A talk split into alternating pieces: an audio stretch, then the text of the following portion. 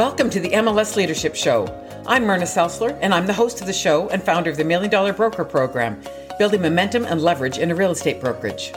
Over the past decades, I've been a broker owner of two successful real estate offices in two very different marketplaces. We work with real estate brokers to overcome the barriers that prevent them from achieving a million dollar net to them business. We help brokers reduce turnover, improve productivity, and have predictable sales growth. We're always on the lookout for talented brokers willing to share their secret sauce in running a successful brokerage. Stick around to the end of the show and you'll find out how you can be our next guest and share your unique message about how you lead your brokerage.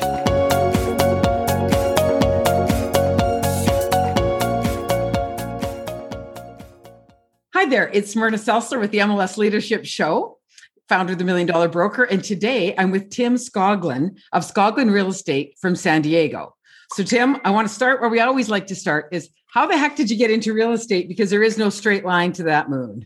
There, there certainly isn't. Um, I tried not to. I, my dad was a commercial broker back in Baltimore, uh, Washington D.C. area, Mm-hmm. And my brother and I watched him through the Jimmy Carter years and 20% interest rates. And uh, Ooh, you know, just uh, difficult times to get money and financing in economic times. Um, you know, limp his way through and and and get through it. But we always thought, man, that's the worst way to make a living, either selling, uh, you know, whether it be buildings, houses, or land, um, commercially or residentially, and swore we'd never do it. But, but you uh, probably went around with him on calls and checked out buildings and did all those sorts of things. And did it intrigue you at all at that point in time? no, it seemed like the worst thing possible. It, it didn't seem like work. I'm like, we're in the car driving around in the middle of the day. Like how you're, there's no accountability. Like how is this, how are you getting paid for this? And, so how did you end up doing it then? Like, I, so I moved, yeah, when I moved to San Diego, I, uh, I got a job.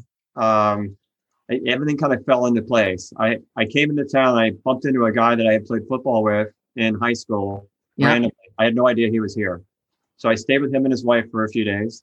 And um, while I was waiting for him to get out of work at the Hyatt, because he was taking pl- uh, flying lessons at a local small airfield called Montgomery Field in San Diego, mm-hmm. I I met a military guy and just having grabbing dinner in the Gaslamp in San Diego.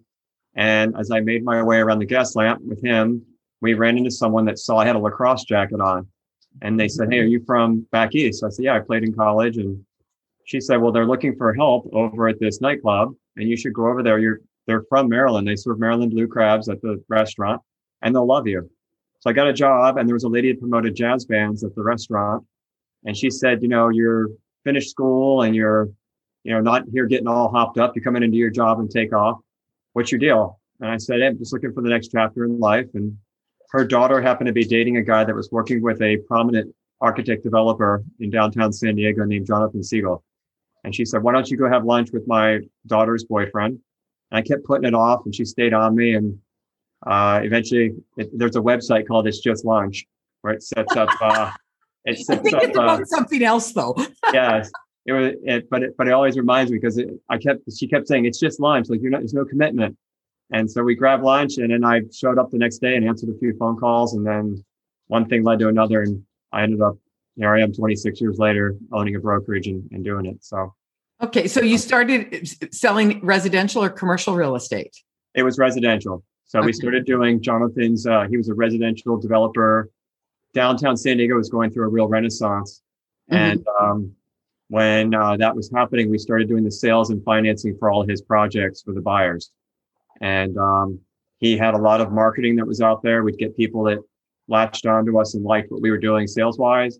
We yeah. had a prominent figure in him that was winning Orchid Awards for his design and architecture. And um, he had instant credibility as a young, I was only 24 years old. I was the youngest person doing resale in the whole county in San Diego. And we were, you know, I was able to do financing too, which was nice to be a, a mortgage broker and have that control and mm-hmm. understand that part of the deal, uh, the, the transactions too. So. Okay. And so where did you transition to after, after that? Well, when, when I wasn't working for him, I didn't, there was nothing in our contract that said we couldn't take people we met or his product didn't work for them and sell them something else. So I started just really hustling to get people, you know, things along the coast, uh, you know, other um, resale properties that were in the area. Yeah. And basically just established parameter lists and rapport with those buyers and then spent my free time when I could jump out and show them some houses and I started to develop uh, my my resale uh, following and clientele that way. So, well, if you've gone all the way now to building a brokerage, you must have learned something about accountability along the way. yeah. Unlike what you thought of what your dad did. Yeah. No, it. Uh, yeah, it's you know, it's just like going to school, and you know, in college, it's a lot different than high school where you're just regimented the whole day. There's yeah. certainly a lot to be done, a lot to prepare for and read and do, and and a lot of things in between just the classwork or just the appointment. Yeah. But, uh, but yeah, it's uh, it's finding a way to be disciplined and self-guided and understand that uh, you know to keep that pipeline full. There's things that have to be done discipline-wise, day in and day out. So, what prompted you to start your own brokerage? What was the moment in time that shifted that for you? Um, I had a uh, a broker. I, I, worked with a dad and his two sons, who I really admired, and uh, he had he had run a 200 plus um, uh, agent office through mm-hmm. uh, Century 21 in Downey, which is up north near Los Angeles. Yeah, and he had done everything. He was the Encinitas Rotary La Costa president. He, you know, he knew everyone. He had done land deals and commercial deals, and um, he um, fell ill one morning to he had a, a heart attack. And his hmm. uh, one of the boys called me and said hey my dad wants to see you in the hospital. And uh, i went in to visit him. Uh, first unwilling i don't do well with hospitals and certainly didn't want to see him in that condition. Yeah. It was probably one of the best things that ever happened. Um, i visited him and he gave me a lot of good insight that i might get into later in our conversation here uh, about balance and what is success and uh, change my mindset in terms of just being monetarily focused on a a number and beating every year, year in and year out, to looking at overall life and how it you leave your impact and what you do uh, from that perspective. Well, I'd love you to share some more of that story, like that, like that, getting goosebumps just listening to it, because that that's locked in your mind forever. Yeah, I will. Uh, but to answer your your previous question, when he fell ill, um, it was just the right time, and my wife really encouraged me. Uh, Christine had worked at William Lyon Homes, which is a new home developer. So mm-hmm. she had done new home sales for 10 years, and we were pregnant with my son, with our first, our first, who's uh, our boy Blake. Yeah. And in 06, the market was peaking out, and we said, man, the market's peaking. It's about to correct somehow. We're having our first uh, child. It would be no better time for us to go on our own, her to come out of re- the new home sales business, learn the resale business and support, enjoy being parents, which is what we really worked hard for in the first five years of our marriage. Yeah. And that kind of was a segue to go take the broker license, establish the company. And I didn't put a lot of thought into Scoglin real estate. It was pretty easy. It was just my last name and what we did. So yeah, it uh, it branded well and off we went. Well, that's that's very cool. So, um, how many sales agents do you have with you right now? Then um, right now, we have uh, we have three. I have two referral agents that don't touch paperwork, but that are people that have licenses but enjoy what they do on a daily basis, and it gives me calmness too because I can handle you know limit liability. People are getting somebody who's doing this full time every day for 26 years, uh, doing it ourselves for ourselves and for our investments and and handling our own primary residence, uh, you know, transactions. Mm-hmm. And I give them a referral fee and it, it works out great. And they, uh, they, and they are sort of like out there looking, making relationships with really good people that, that they, they trust to refer to you. Yes. Yeah. So that's, they're, you know, people from church and neighbors and relatives and for themselves and so forth. So yeah, they're just in a little, you know, my little army of out people out there helping to locate folks that'll be good to work with. Okay, so tell me about your little army then. How do you how do you choose your little army, or do they just sort of show up for you? Uh, they they showed up at first. I had twelve agents when I came out of the other company. I had people that mm-hmm. followed me, and I had a group that wanted to learn more about how Christine and I did things. Yeah, and I didn't really. It felt flattering, I think, at first when you have people that say, "Man, I recognize what you're accomplishing, and I want to learn from you." Yeah, it was really the wrong in some ways a lot of the wrong personalities and things because there was not a lot of independence. And for me, I have a I, I don't manage people well. I try to presume that other people are thinking the way that we are. And um, when you're an elite leader and you're at the top of your trade, you don't, I think, perceive that you're an anomaly in a group of people. So no, you, you think everybody sees the world the same way you do, right? Feel like the easy stuff just should come easy, right? Yeah. So, uh, you know, when people had writer's block and marketing block and you know always chose to go on a trip over the weekend and not be at home doing the open house and doing the door knocking and developing and cultivating their business but then they always said oh you're so lucky you keep having people show up in your pipeline that want to work with you i said it's not luck when i put you know 7 10 12 hours a day into what i'm doing mm-hmm. and i get focused um, you know a focused disciplined approach it's not luck. It just it, it's what should happen. It's the result of doing the work. So, um, so we had those twelve people went on their way. Mm-hmm. Um, I've got two agents that are coming over right now that are going to work with us, and um, we're in a little bit of a transition, which again I'll share with you about mm-hmm. what Christine's doing when we talk about community and and uh, and developing not just the real estate company, but what we're doing in community.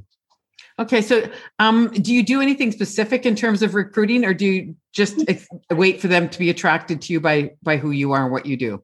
Yeah, I don't really have a goal to recruit. I enjoy transactionally acting uh, as a uh, transactional broker. Okay. I enjoy the trade. I enjoy the negotiating. I like going to home inspections. Um, I I enjoy what we do for a living, and I don't really see myself being the king or queen bee and letting everybody go get make the honey and running the hive. So okay. um, yeah, so from that standpoint, I just uh, I don't know that I'm ever going to just at this point in my career relinquish that to other people and just sit back and rely on them to be the breadwinners. And, and the new the new people that come in, will you be training them? Yeah, so some of them come in with some experience. So some of it's um, taking what they're doing well and promoting that.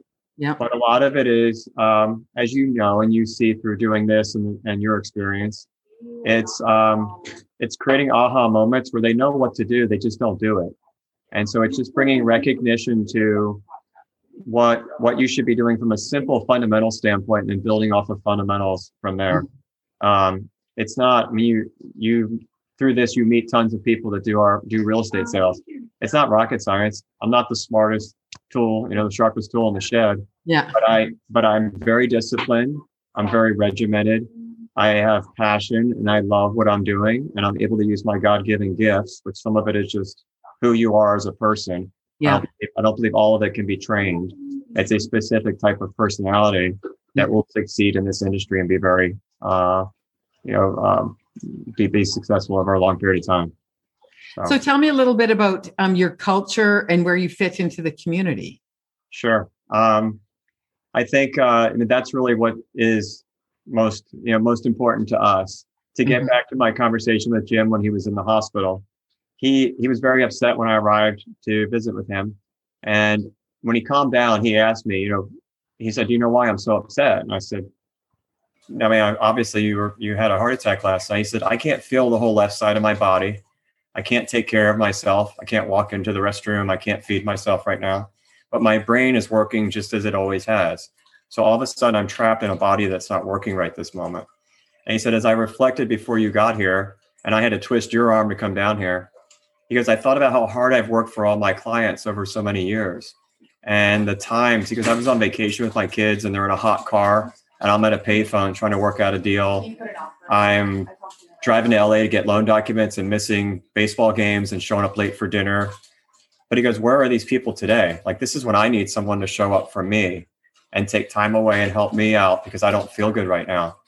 And they're, these are just clients. And yes, I'm good to my work, but I went way overboard and I neglected my wife, my kids, my family, and the people that are closest to me.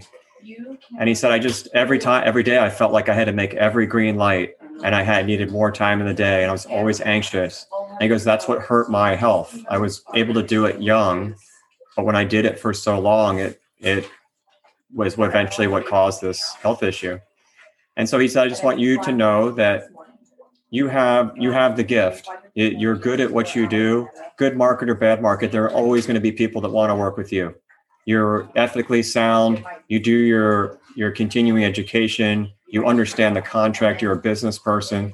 There is always a need for someone like you, no matter what widget, bot, uh, gimmick, discount, whatever comes up. It will you will always have a career in this, and there will be people willing to pay you what you think you want to deserve to be paid to do your job.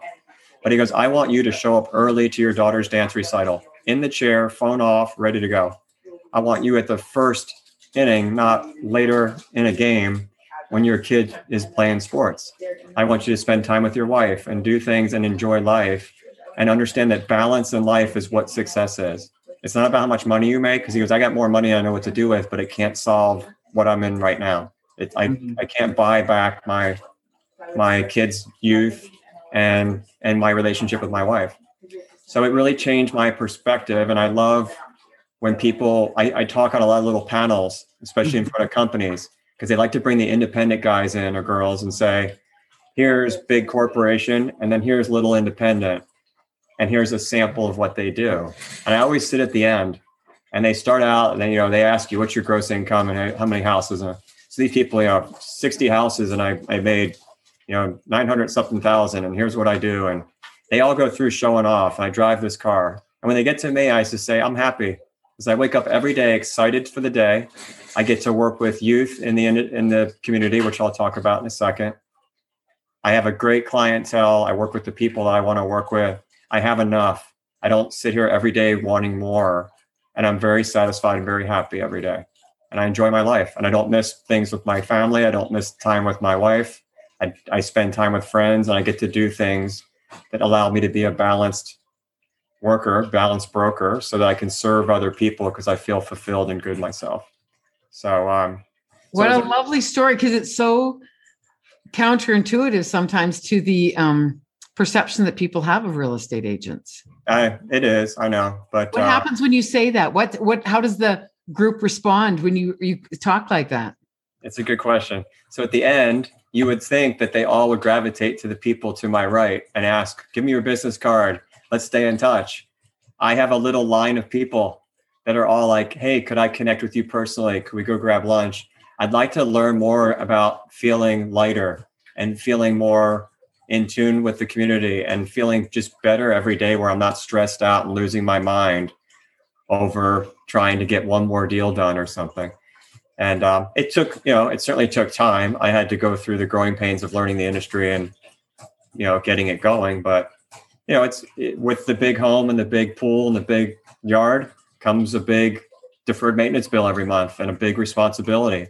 Yeah. So maybe buying four or five investment houses and having some passive income and knowing that you've got your education paid for for your kids and your wedding for your daughter and knowing that you have some security maybe you could live in a bigger home but i mean really my closet is my closet where i lay my head whether it's a 80 by 40 room or a 10 by 10 room i'm sleeping it doesn't make much difference the car you arrive in when you step away from it comes down to your heart and what's in your head and who you are as a person. It doesn't have anything to do with who you are as a as an individual, although many people try to think that way.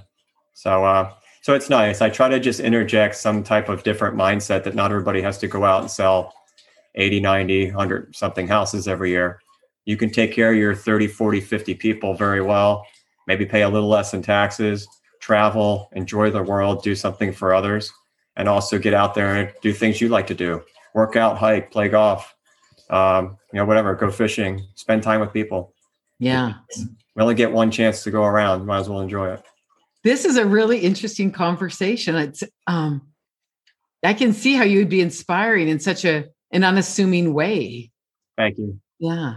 Yeah. So then what we're doing in community is uh, a few years ago, well, actually like seven or eight years ago, I was out showing property mm-hmm. and my son says, Hey, I'd like to try to play flag football. So we sign up for this uh, NFL flag uh, group in our area. And I get an email that says, Hey, if a parent from this team for the Dolphins doesn't show up and pick up the flag belts and footballs, we're going to have to cancel the season because we, we need someone to show up and pick this stuff up. So I run over during a showing uh, in between, and I'm all dressed up. And I walk out there, and there's a bunch of dads in sweats, and they say, Are you an owner of a team or are you a coach? And I said, neither. I'm just working. I'm just here to pick up the flags in football. Just somebody else is going to be the coach. Just give me the stuff. And so I grab it and I leave. And a few days later, they say, We still don't have a coach for this team. So although you have the flags and footballs, again, we're going to fold this this little team for these nine kids. And I said, Man, I can't let that happen. So I stepped up and um, started, uh, you know, worked through my way through coaching. And I had some friends in the community that had me over and said, you know, you played football and lacrosse, you've got some background high school and and uh, college wise. You'll be fine, and set me on my way. So they needed a coach for the basketball team at the Boys and Girls Club. So I said, "Oh, what the heck? I'll help as an assistant." Turned into a head coach there. And then uh, about four years ago, he said, "Dad, do I want to play lacrosse like you?" And I said, "Don't do it because I played it. Just if you want to try the sport, I'm happy to let you try it." Yeah. And I said, he said, "Well, I really like football better." I said, "Well, in the spring this year, you can play football or lacrosse." And he goes, "I'll I'm going to play football." So I signed him up, and of course, four days later, he says they need three more kids on the lacrosse team for my age group. If I sign up, I know four other kids that will join me, and you could help coach. Because so you got we, nothing else going on. So we did a spring season like we're doing right now out of COVID, where we practice football on Monday, practice lacrosse Tuesday, lacrosse Thursday. We play football games Friday, and we play lacrosse games on Saturday. And that's what we're doing right now to finish off. He's in eighth grade. He's going to be in high school next year. And out of COVID, I said, let's do it one more time and just kill ourselves in the spring so we get a chance to be on the field together with both sports. And um, so I started doing that. I eventually took over two years ago as the director for our lacrosse program in the community. So I've got 88 families, 88 kids that are playing lacrosse this year. I've got two NFL flag football teams, so I've got 16 kids there, and uh, it's really been such a, a blessing and a uh, just a, a wonderful experience to mentor kids and and work with them and see how they relate and again, it's it's such a decompression when you get out there and you see the world through their eyes, and you kind of remember back to when you were seven or ten or twelve years old, and your perception of things. And I remember how influential my coaches were in helping me think the way I'm sharing with you today. Yeah. Uh, I think about what a special gift it is to be that person in their life and the things that they bring to me, you know, things that are going on in their household or you know, asking them questions like, hey, you know, have you talked to your dad about this? No. I'm like, well, do you respect me? Yeah. I said, on the way home today from practice, I want you to ask your dad these three questions and talk to him.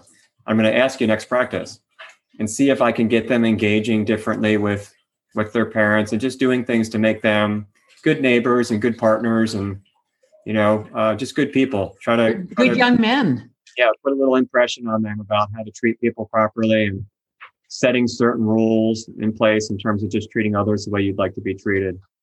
Um, so that's what I'm doing on the young end.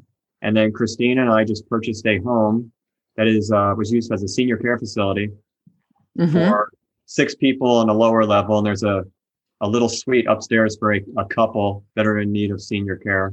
And she is transitioning and working through the state of California right now to get all of her licensing committed, completed to handle a small senior care facility.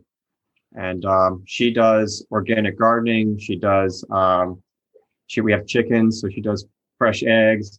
And she's going to work with the staff to uh, kind of do some farm to table and see if she can help to mitigate some of the dementia, Alzheimer's, some of those things.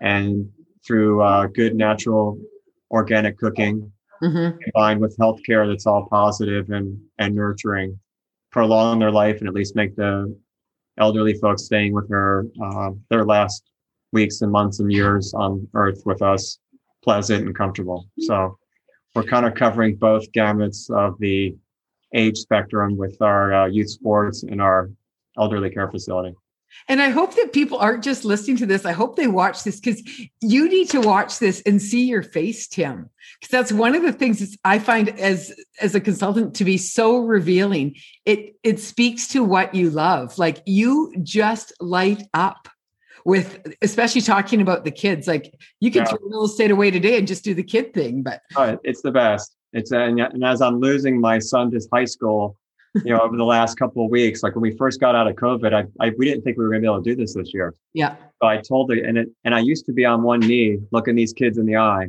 and now I stand here with a bunch of seventh, eighth graders, and I just look around these kids towering over me. I said, when did we think I was going to be the little guy in the in the huddle? Yeah. And, uh, but to hear what they share with me as we we work through our last couple of weeks of each of these seasons, and what I um the friendships that we've developed, and am I going to come to their high school games and can they still call me about this or that? It's uh, it's just I've I've made these young men are are my son's peers, but to be so interjected into uh, to that whole group's lives for the last, you know, three, four, six, seven years, whatever they've been with us, has been uh, an amazing experience and blessing. And so that that first showing that got interrupted when you raced over to grab the flags and the chains and whatever. Just changed your life.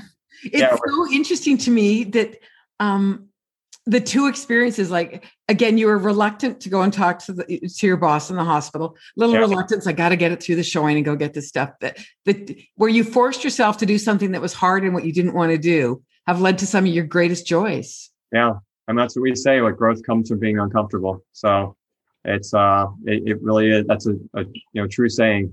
It's not, yes. not not just words. So just to flip back to real estate given those experiences yeah. If you were to give advice to a new real estate agent, what would it be? Um, I mean, I think just with my coaching background and all that would be get a mentor. I mean, find somebody that's doing it right. There, we have uh, so many people that are licensed. The license has nothing to do with what we do for a living. Yeah. Uh, you don't really learn the industry by getting your license. That's true. Um, and if you can get with someone who's ethically sound, who's caring for the client. You know, we're, we're supposed to be a true fiduciary for our clients. Yeah. And I ask people questions when we're working through the market's very hot right now. So it's very easy to find someone to buy a home. Yeah. But, um, you know, you, this market, you know, who we hire is like we always say, who you hire is one of the most important decisions. Um, that's what matters. Mm-hmm. You, you, you see people uh, falling short of their fiduciary duties all the time in terms of uh, me. I would I ask them, would you keep answering the phone or keep showing the property if you knew it was your own and you could make another twenty or thirty thousand dollars, fifty thousand? Oh yeah. Well then, why have you cut off communication and you're not doing anything more? Just because it's extra effort and work when it's for a client, it's not for yourself. That's what a fiduciary is. It's doing what you would do personally for yourself with your knowledge, experience, and licensing for someone else. And uh, they can't answer that question like, oh, I don't know, I just I don't have the capacity. I don't have people helping me hired to help and, and running things to and managing them to help me handle the volume or the, the activity. Um, so getting with a, a, mentor, learning the industry, um, just sticking with fundamentals. You know, who do you know? A handwritten note, a phone call, um, you know, a pop-by stopping over now that we're starting to come out of COVID and a lot of people are vaccinated. Get yeah. back to getting in front of people. Mm-hmm. Uh, you know, I have a farm where Christina and I have sold 353 houses to date. I've spent countless hours in the last 22 years just sitting at the open houses and being available in the community with signs out in the ground. Yeah. And when somebody does 12 to 3, I do 11 to 4. When they do 1 to 4, I do 12 to 5. I'm always you know, don't be afraid to outwork or out hustle somebody. And it's recognized. The community sees the person that's doing that. Yeah. They see the people at 345 that are supposed to be at a four yanking their signs out and speeding off to do whatever. And then they still see your sign by itself. They think, wow, he's still here. He must be busy. Oh, he must be doing the more. Yeah. That, you know, the simple things. It's just thinking simply. And you just said something else that might even be your slogan do the more. Yeah, I know. I think I've used it. yeah, that's that's a because it's it's sort of unusual combination of words. Yeah, the message is really clear. Mm-hmm. Yeah, that's what our I think our clients have come to expect. It's what we expect when we go buy a car, or or we do something that's a high end purchase, or mm-hmm. even, you know getting a loan to do something at a bank. We expect professional courtesy and people to go the extra mile to help us without without it feeling like that, just being natural service. Well, Tim, I really enjoyed chatting with you. This is it, you know, it went in directions I had not expected. Yes, thank you. I, so I, I, really appreciate it. So I hope that uh, you have continued success with your boys and your wife has success with her seniors because those are both really, really significant, life changing. Um, yes, thank you. Yeah, yeah. I, I, really enjoyed it, and if uh, if if need be, I'd be happy to be a guest with you again. It's been a lot of fun. Okay, I might have another point. Uh, we'll talk about that in a moment. So again, it's Myrna Selsler. I've been here with Tim Scoglin from Scoglin Real Estate in San Diego, and I'm with the MLS Leadership Show, founder of the Million Dollar Broker. So thanks so much, Tim. Okay, thank you.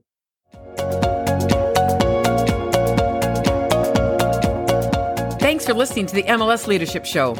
If you're a real estate broker, owner, or manager and would like to be a guest on the show, please visit mlsleadership.com/guest. If you got some value out of this interview, subscribe below and share this on your social media. Hashtag MLS Show. Download us in your podcast player right now. Please give us a thumbs up rating and review the show. Share the value you received from listening in. Connect with me via social media. Check out our website at MLSleadership.com and see if there's some ideas you can use in your own brokerage. It's Myrna Selsler with the MLS Leadership Show and founder of the Million Dollar Broker. Thanks for listening.